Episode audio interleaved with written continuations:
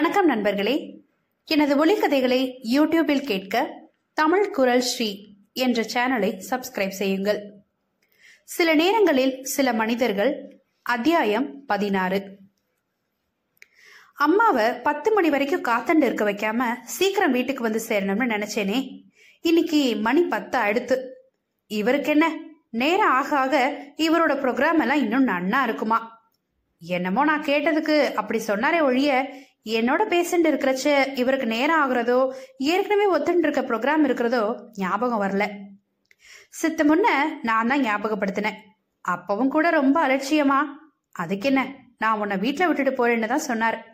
நான் தான் வேண்டாம்னு ஒரு டாக்ஸி ஸ்டாண்ட்ல இறங்கிண்டு இவரை அனுப்பினேன்.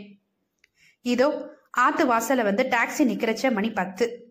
சில்லறைய கொடுத்துட்டு உள்ளே வரேன் வழக்கமா வாசற்படியில உட்கார்ந்திருக்க அம்மாவை இன்னைக்கு காணோம். கதவு திறந்திருக்கு.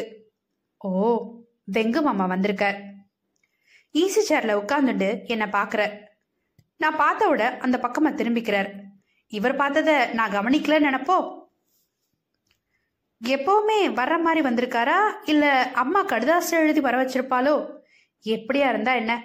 எனக்கு ஒரே ஒரு வருத்தம். இன்னைக்கு நாள் பார்த்து நான் டாக்ஸில வந்திருக்கேனே.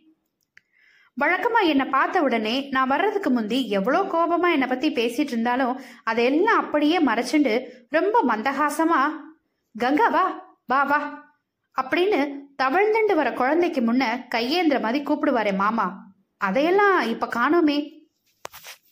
என்னை திருப்பி கூட பார்க்காம எங்கேயோ மோட்டு வலைய பார்த்துண்டு உருன்னு உட்கார்ந்து இருக்கிறாரோ இந்த அம்மா தலை முக்காட்டை இழுத்து வாயை மூடிண்டு என்னையே பார்க்குறாளே. மூஞ்சி முழுசா தெரியாதனால அவ என்ன நினைச்சுட்டு பாக்குறா தெரியலையே. சரி இவ என்ன நினைச்சா எனக்கு என்ன? நான் இத பத்தியெல்லாம் எதுவுமே நினைக்காதவ மாதிரி இப்போ நடந்துக்கணும். எப்போ வந்தேல் மாமாவை கேக்குறேன். மாமா என்ன பாக்குறார்? அவருக்கும் வருத்தமா கோபமா அதையெல்லாம் அடக்கிண்டு பேசுறாராம். மத்தியானம். அப்படின்னு ஒத்த வார்த்தையில பதில் சொல்றார். அதுக்கப்புறம் என்ன கேக்குறதுன்னு எனக்கு புரியல. பேசாம அறைக்குள்ள போறேன். தூணை கட்டின்னு நிக்கிற அம்மா என்னையே பாக்குற. என்னமோ இப்பெல்லாம் இந்த முக்காட்டையும் இழுத்து மூஞ்சியே மூடிண்டு இவ பாக்குறச்ச பயமா இருக்கு. யாரோ மாதிரி இருக்கு. மனுஷா முகம் மாதிரியே இல்ல. நான் அறையில போய் கதவை சாத்திக்கிறேன். இப்போ அறைக்குள்ள தனியா இருக்கிறது மனசுக்கு சுகமா இருக்கு. ட்ரெஸ் சேஞ்ச் பண்ணிட்ட அப்புறம் கதவை திறந்துட்டு வெளியே போகணும். சாப்பிடணும். இவா கிட்ட பேசணும். இவா கேட்கிற கேள்விகளுக்கு பதில் சொல்லணும். இவா பண்ற தர்க்கங்களை எல்லாம் கேட்டுட்டு இருக்கணும். இவா சொல்ற புத்திமதிகள் எல்லாம் தாங்கிக்கணும்.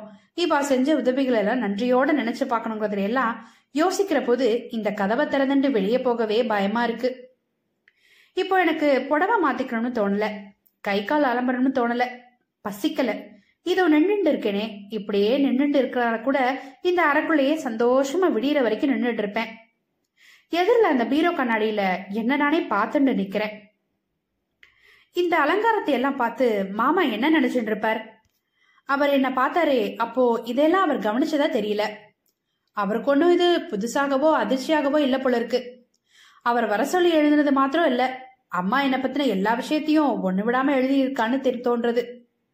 ஆனா ஒவ்வொரு விஷயத்த பத்தியும் மாமா என்ன லைன் எடுப்பாருங்கிறத என்ன தவிர வேற யாரும் முன்கேட்டியே சொல்ல முடியாது. நடந்ததையெல்லாம் ரொம்ப கரெக்ட்னு கூட அவர் சொல்லுவார். அதுக்காக ஜாதியிலிருந்து குடும்பத்துல இருந்து தள்ளி வைக்கிறேன்னு சொல்லுவார். அப்புறம் என்கிட்ட தனியா வந்து ஜாதிக்காகவும் குடும்பத்துக்காகவும் அதை செய்ய வேண்டியது எவ்வளவு நியாயம்னு சொல்லுவார்.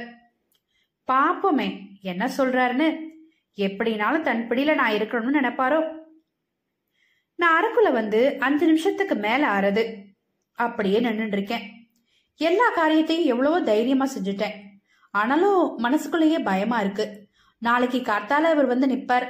அப்போ மாமாவும் இவரை பார்த்துட்டு என்ன பேச போறாரோ? இல்ல பேசாமலே இருந்துருவாரோ? இவர்தான் அந்த அவன்னு அம்மா சொல்லியிருப்பாளோ? இல்லனா அவ சந்தேகப்படுற மாதிரி அவங்கிற பேர்ல எவனையோ இழுத்துட்டு நான் அலையிறதா சொல்லி வச்சிருப்பாளோ? எவ்வளவு நாள் இப்படியே கதவை அடிச்சுட்டு நான் அறக்குள்ளேயே நிக்கிறது. ஈழத்துக்கோ பயந்துட்டு நான் இங்க வந்து ஒளிஞ்சுட்டேன்னு மாமா நினைச்சுக்குவாரோ? மாமா நினைச்சுக்கிறாரோ என்னமோ? எங்க அம்மா அப்படித்தான் நினைச்சுட்டு இருப்பா. அப்படி நினைச்சுட்டு தானே மாமாவுக்கு அம்மா கடுதாசி எழுதியிருக்கா? என்னமோ அவர் வந்த உடனே பட்டாக்கத்திய உருவி படக்குன்னு என்ன சிறைச்சேதம் செஞ்சுடுவாருன்னு நினைப்போ? முக்காட்டையும் எழுத்து மூஞ்சிய மூடிட்டு பாக்குறா. வந்திருக்கார். அவர்கிட்ட பேசுறீமாங்கிற மாதிரி அவர் பாக்குற பார்வை. ம் பேசுறேன். அவர்கிட்ட நான் என்னத்தை பத்தி பேசல? இத பத்தியும் பேசுறேன். இது ஒண்ணு தப்பு இல்ல தப்போ சரியோ இத பத்தி நான் பேசியே ஆகணும். ஐ ஷுட் ஃபேஸ் ஹிம் அவசர அவசரமா சாரிய மாத்திண்டு படார்னு கதவை திறந்துட்டு போய் கூடத்துல நிக்கிறேன். அம்மா எனக்கு சாப்பிட்றதுக்கு எல்லாவற்றையும் ரெடியா எடுத்து வச்சுட்டு அடுக்கல நின்னுட்டு என்னை பாக்குறா. நீங்க சாப்பிட்டேலா மாமாவை ஒரு மரியாதைக்கு கேக்குறேன். ஓ எஸ் நீ போய் சாப்பிடு. மணி பத்தேகள் ஆறுது. ரொம்ப சாதாரணமா என்கிட்ட பேசுறாரு மாமா. சாப்பிட்டுட்டு வரட்டும். அப்புறம் பேசிக்கலாம்னு இருக்கிறாரோ என்னமோ. பாயிண்ட்ஸ் எல்லாம் மனசுக்குள்ள சேகரம் பண்ணிட்டு இருப்பார். எங்கே வசமா பிடிக்கலாம்னு பதுங்கி பதுங்கி நின்னுட்டு இருக்காருன்னு தோன்றுது. திடீர்னு பாய போறார். அந்த பாய்ச்சல நான் வகையா சிக்கிண்டுவேன்னு அம்மா நினைச்சிட்டு இருக்கா. இவளுக்கு எங்க தெரிய போறது? நான் அவர்கிட்ட பழகியும் இருக்கேன் பழக்கியும் இருக்கேன்னு. பேசாம உட்காந்து தலைய குனிஞ்சுட்டு சாப்பிட்றேன். சாயங்காலம் அந்த ரெஸ்டாரண்ட்ல சாப்பிடுறது அப்படியே நெஞ்சில நிக்கிறது. என்ன எண்ணெயில பட்சணம் எல்லாம் பண்றாலோ தெரியல. நல்ல வேலை அம்மா முன்ன மாதிரி மெனவி மெனவி இதை கொஞ்சம் போட்டுக்கோ அதை கொஞ்சம் போட்டுக்கோன்னு தட்டுல கொட்டி ரொப்பாம இருக்கா? தட்டு நிறைய மோரை ஊத்தி கரைச்சு குடிச்சிட்டு சாப்பிட்டதாக பேர் பண்ணிட்டு எழுந்துக்கிற. அம்மா நினைச்சுக்குவா எங்கேயோ கண்ட இடத்துலயும் போய் கண்டதையும் தின்னுட்டு வந்திருக்கேன்னு. எப்பவுமே மாமாவுக்கு நான் தானே படுக்க போடணும்? மணி ஆறதே உங்களுக்கு பெட் எடுத்து விரிச்சிட்டுமா? கேட்டுண்டே என் ரூம்ல சுத்தி வச்சிருக்கேனே அவரோட பெட்டு அதை எடுத்துட்டு வரதுக்கு போறேன். ஆமா மணியாச்சே அவரும் சொல்லிக்கிறார். நான் அவர் படுக்கையை தூக்கிட்டு வந்து பொத்துன்னு போட்டு பிரிக்கிறேன் தட்டறேன். மாமாவுக்கு படுக்க ரெடி என் கடமை தீர்ந்தது. அறைக்குள்ள போய் கதவை சாத்திட்டுடணும் அதுக்கப்புறம் காலம்பர வரைக்கும் கவலை இல்ல. மாமா ஒண்ணுமே பேசாம பின்னுக்கு பதுங்கிறத பாக்குறச்ச பாய்ச்சல் ரொம்ப பலமா இருக்குன்னு தோன்றது. மாமாவோட படுக்கையிலிருந்து ஒரு கரப்பாம்பூச்சி ஓடுறது. எட்டு மாசம் ஆச்சோன்னோ கரப்பாம்பூச்சியை பார்த்த உடனே நான் அருவறுத்து நின்னுட்டேன். அந்த நேரத்துல மாமா ஈசி சேர்ல இருந்து படுக்கைக்கு வரார். உட்கார். என்கிட்ட கைய காமிச்சிட்டு படுக்கையில பத்மாசனம் போட்டு உட்கார்ந்துட்டு கண்ணை மூடி ஒரு நிமிஷம் தியானம் பண்றார். ஷம்போ மகாதேவா அப்படின்னு சொல்றார். சுவத்துல சாஞ்சுண்டு படுக்கையில உட்கார்ந்துக்கிறார். இடது காலை குத்திட்டு வச்சு எண்ணெய் தடவுற மாதிரி முழங்கால தடவி விட்டுக்கிறார் கொஞ்சம் காலை பிடியே. என் பக்கமா நீட்டுறார் நானும் அவர் பக்கத்துல தரையில உட்கார்ந்துட்டு மாமாவுக்கு காலை அழுத்தி விடுறேன். ஒவ்வொரு தடவை அழுத்தச்சையும் அப்பாடா அம்மாடா அப்படின்னு ஆஸ்வாசப்பட்டுக்கிறார். அம்மா அடுக்கையில படுத்தாச்சு. ஆனா அவ தூங்கல. தூங்க மாட்டா. மாமா இனிமேதான் விசாரணையை ஆரம்பிக்க போறாருன்னு அவளும் எதிர்பார்த்துட்டு இருப்பா. அப்பாடா அம்மாடா ஒரு வழியா நின்னப்புறம் மாமா புருவத்தை தேய்ச்சுண்டு பெருமூச்சு விட்டுக்கிறார். கண்ணை திறந்து என்னை பார்த்து சிரிக்கிறார். என்னமோ நினைச்சுண்டு சிரிக்கிறார். எனக்கும் சிரிப்பு வருது. ஆனா நான் சிரிக்கல. ஆமா நீ செய்யற காரியம்லாம் செஞ்சுட்டு ஏன் தலைய உருட்டுறையாமே? என்ன விஷயம்? ரொம்ப சாதாரணமா சௌஜன்யமா கேக்குறார். அவர் கேள்வியை புரிஞ்சுக்கிறதுக்கே ஒரு நிமிஷம் ஆறுது எனக்கு. அதை புரிஞ்சுட்டு நான் பதில் சொல்றதுக்கு முன்னால அவரே சொல்றார் நீ என்ன சின்ன குழந்தையா? உன் சொந்த ஹோதாவிலேயே நீ எந்த காரியம் வேணாலும் செய்யலாம். யார் உன்னை தடுக்க முடியும்? தர்மம் நியாயம் ஒழுங்கு யோகியதைன்னு பேசினா நீயும் கேக்குறவாளைச்சுன்னு சொல்றோம். அதை பத்தியெல்லாம் எனக்கு கவலை இல்லைன்னு நீ எப்படி வேணாலும் இருக்கிறதுனால இருந்துட்டு போயேன். யார் உன்னை என்ன பண்ண முடியும்? அந்த காலத்துல கணேசன் உன்னை விரட்டினா இப்போ கனக உன்னை விரட்டவா முடியும்? நீ பண்ற காரியம் தாங்கலன்னா உன்னை விட்டுட்டு அவ எங்கேயாவது ஓட வேண்டியதான் உன் மனசுக்கு சரின்னு பட்டா எதை வேணாலும் செய். எதுக்காக என்ன நடுவில் இழுக்கணும்? என்னமோ நான் சொல்லித்தான் நீ அவனை தேடி பிடிச்சு இழுத்துட்டு வந்ததுக்கா சொன்னியாமே. எப்பவாவது நான் சொல்லியிருக்கேனா? உன்கிட்ட சொல்லியிருக்கேனா? உன்கிட்ட நான் சொன்னதெல்லாம் என்ன? அப்படியே அவனை தேடி போனாலும் அவன் உன்னை நம்ப மாட்டான். உன் மேல அவனுக்கு உயர்ந்த அபிப்பிராயம் ஏற்படாது. அப்படின்னு அதுல இருக்க சிக்கலைத்தானே எடுத்து சொல்லியிருந்தேன். நானா போய் அவனை கண்டுபிடிச்சு அழைச்சிட்டு வந்து ஆட்டம் போடுன்னு உன்கிட்ட சொன்னேன்? அப்படின்னு கேட்டுண்டே மிரட்டுற மாதிரி விசிறி மட்டைய முன்னாடி நீட்டார் நானும் சின்ன குழந்தை மாதிரி தலைய குனிஞ்சுட்டு பதில் சொல்றேன். அன்னைக்கு நீங்க தான் அம்மா கிட்ட சொல்லிட்டு இருந்தேன். இவளுக்கு சமத்து இருந்தா அவனையே தேடி கண்டுபிடிச்சு. ரொம்ப நன்னா இருக்குடி பொண்ணே ரொம்ப நன்னா இருக்கு. அப்படின்னு குறுக்க புகுந்து கத்துறார் மாமா. நான் பேசுறத நிறுத்திக்கிறேன்.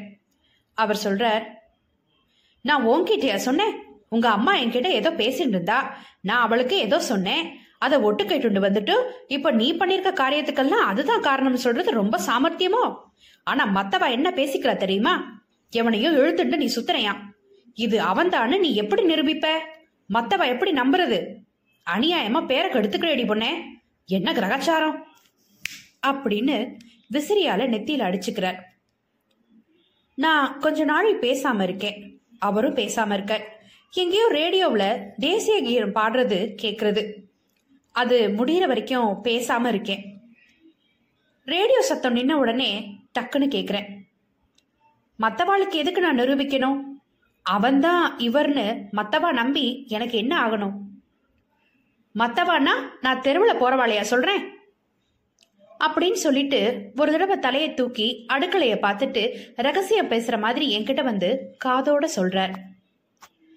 உங்க அம்மாவே அவன்தான்னு இவன்னு நம்பல அப்படின்னு கண்ணை சுமிட்றார். எனக்கு என்னவோ உடம்பெல்லாம் கூசுறது. நீங்க மட்டும் நம்புறலான்னு கேட்கணும்னு தோன்றது. என்னதுக்கு கேட்கணும்? அவர் அதை நம்பவும் இல்லை அதை பத்தி கவலைப்படவும் இல்லைன்னு தான் தெரியறதே. நாலு பக்கத்துக்கு உங்க அம்மா ஒரு கடிதாசி எழுதியிருந்தா. அவளுக்கு ரொம்ப அவமானமா இருக்கான். மனசுக்கு கஷ்டமா இருக்கான். நீங்க தான் வந்து ஒரு வழி பண்ணணும்னு எழுதியிருந்தா. காலையில அந்த லெட்டரை தரேன் நீயே படிச்சு பாரு. அவ நிலைமை ரொம்ப பாவமா இருக்கு. அப்படின்னு சொல்லிண்டே என் கையை பிடிச்சுண்டு வழக்கம் போல சொடக்க போட ஆரம்பிக்கிறார். என்னோட நெருக்கமா வந்து ஒட்டிக்கிறார். அவர் என்ன பாக்குறது உடம்பெல்லாம் என்னவோ மேயிற மாதிரி இருக்கு. எனக்கு அவர் மனசுல எத்தனை அசிங்கங்கள் ஆடிண்டு இருக்குன்னு எனக்கு புரியுறது அவர் இழிச்சுண்டே சொல்றார். நீ ரொம்ப மாறி போயிட்ட. உடம்பெல்லாம் பெருசா எடுத்து. என் கையை நெருக்கிறார். அவர் என்ன நினைச்சுட்டு இப்படியெல்லாம் பேசுறாருன்னு எனக்கு புரியுறது ரொம்ப ரகசியமா இங்கிலீஷ்ல கேட்கிறார் ப்ரிகாஷன்ஸ் எல்லாம் எடுத்துக்கிறியோன்னோ? ப்ரிகாஷன்ஸ் அகைன்ஸ்ட் வாட் எதை தடுக்கிறதுக்கு? அப்படின்னு கேட்குறேன் கன்செப்ஷன் அப்படின்னு மறுபடியும் கண்ணை சிமிட்டார் எனக்கு பத்திண்டு எரியறது வயத்தை கொமட்டுறது வாசல்லையாவது போய் காரை துப்பிட்டு வரணும்னு தோன்றது. மென்னு முழுங்கிட்டு உட்கார்ந்துட்டு இருக்கேன். தொடையில கிள்ற வலிக்கிறது. நோ இல்லைன்னு சொல்றேன். இந்த நோவுக்கு என்ன அர்த்தம்னு அவருக்கு புரியல போல இருக்கு. இவர் கிள்ளறாரே இதை தடுக்கிறதுக்கு சொல்றேனா? இல்ல வயித்துல குழந்தை வராம தடுக்கிறதுக்கு ப்ரிகாஷன்ஸ் எதுவும் எடுத்துல எடுத்துக்கலங்கிறதுக்காக சொல்றேனோன்னு புரியாம குழம்புற. குழம்பட்டும்னு நானும் பேசாம இருக்கேன். Don't get into troubles சிக்கல்ல மாட்டிக்காதுன்னு எச்சரிக்கை பண்றார் மாமா. நான் அதுக்கும் பதில் சொல்லாம அவர் கையில சிக்கின்னு இருக்க அவமானத்துல அப்படியே இறுகி போறேன். முதல் தடவையா அவர் கையை தள்ளி விடுறேன் எனக்கு தூக்கம் வர்றது. நீங்களும் தூங்குங்கோ. மணியாச்சு. அப்படின்னு எழுந்துக்கிறேன். மாமா என்னவோ புரிஞ்சுக்கிறார் கொஞ்சம் தீர்த்தம் எடுத்து கொடுத்துட்டு போயேன். அப்படின்னு எழுந்து உட்கார்ந்துக்கிறார். நான் செம்பல ஜலமும் ஒரு தம்ளரும் கொண்டு வந்து அவர் முன்ன வச்சுட்டு நிமிரச்ச என் கையை பிடிச்சுட்டு சொல்றேன் I would like to meet the gentleman அந்த ஜென்டில்மேனை மாமாவுக்கு சந்திக்கணுமா? மாமாவுக்கு இவரை சந்திக்கணும்னு தோன்றதே அது கூட எனக்கு ஆச்சரியமா படல. ஆனா இவர் ஜென்டில்மேனாமே சிரிப்பு வர்றது. இதுதான் மாமாவோட குவாலிட்டி நெருக்கமா யாரை சந்திச்சாலும் லாஜிக்கலா தான் அவளை அப்ரோச் பண்ண முடியும்னு மாமாவுக்கு நினப்பு. எல்லாரும் ஒதுக்கி தள்ளின என்ன இப்படி ஒரு லாஜிக்கல் அப்ரோச்ல தான் அவர் தாங்கி பிடிச்சு உதவி செஞ்சார். அது ஒன்றும் சாதாரண குவாலிட்டி இல்லை. அதே மாதிரி தான் இவ்வளவுக்கு அப்புறமும் இவர் என்னோட சம்மந்தப்பட்டவர்னு தெரிஞ்சிட்டதுனால மத்தவா மாதிரி உடனே தூஷணம் பண்ணாம இவரை ஒரு ஜென்டில் மேனுங்கிறார் தான் இவரை சந்திக்கணும்னு சொல்றார். இந்த மாதிரி சில குவாலிட்டியால தான் மாமாவை நான் இப்பவும் மதிக்கிறேன். கார்த்தால வருவார் அப்படின்னு சொல்றேன். ஓ ஆமாமா தன தினம் வரார்னு எழுதியிருந்தாலே என்று முனகிக்கிறாரு. நான் கூடத்துல எரிஞ்சின்றத பெரிய லைட்டை அணைச்சிட்டு நீல விளக்க போட்டுட்டு என் ரூம்குள்ள போய் கதவை நன்ன தாழ்பாள் போட்டுக்கிறேன். தூக்கம் வரல. ஆனாலும் விளக்க அணைச்சிட்டு படுத்துக்கிறேன். தூக்கம் வர்றதுன்னு மாமா கிட்ட சொல்லிட்டு வந்தவ ரூம்குள்ள விளக்க போட்டுண்டு இருக்கப்படாதோனோ இருட்டுல மல்லாக்க படுத்துண்டு கொட்ட கொட்ட முழிச்சுட்டு இருக்கேன். இருட்டில் கண் முன்னால என்னமோ பொறி பொறியா திரி திரியா ஆரஞ்சு நிறத்துலயும் மேலையும் கீழையும் பறந்து பறந்து அருந்து போற மாதிரி சரம் சரமா என்னமோ பிரம்ம தட்டுறது. ரொம்ப இருட்டு என் மேல கமிஞ்சுண்டு அழுத்துறது. மூச்சு முட்டுற மாதிரி இருக்கு. விளக்க போட்டுண்டா தேவலை போல இருக்கு. ஆனாலும் விளக்க போடக்கூடாதுன்னு இருக்கேன். ஜன்னலை திறந்து வச்சுக்கலாமே. எழுந்து போய் ஜன்னலை திறந்து வச்சுட்டு கொஞ்ச நேரம் நிக்கிறேன். தெருவும் எதிர்வீடும் எழுதி வச்ச மாதிரி இருக்கு. இன்னைக்கு சாயங்காலம் இவரோட பேசிட்டு இருந்ததெல்லாம் நினைச்சுக்கிறேன். எந்த கேவலமான மனுஷனையும் நெருங்கி பார்த்தா அவனை நான் கேவலம்னு நினைச்சது எவ்வளவு தப்புன்னு புரியும் போல இருக்கு. இன்னைக்கு தான் இவர் தன்னை பத்தி நிறைய சொல்லிட்டு இருந்தார். இவர் சொன்னாரே ஒரு வார்த்தை நான் செய்யற எந்த காரியத்துக்கும் நான் பொறுப்பு ஏத்துக்க முடியாதுன்னு. ஹவு டேஞ்சரஸ் இட் இஸ் இவர்கிட்ட பழகிறவாளுக்கு மட்டும் இல்லை இவருக்கே இவர் எவ்வளவு ஆபத்தானவர்.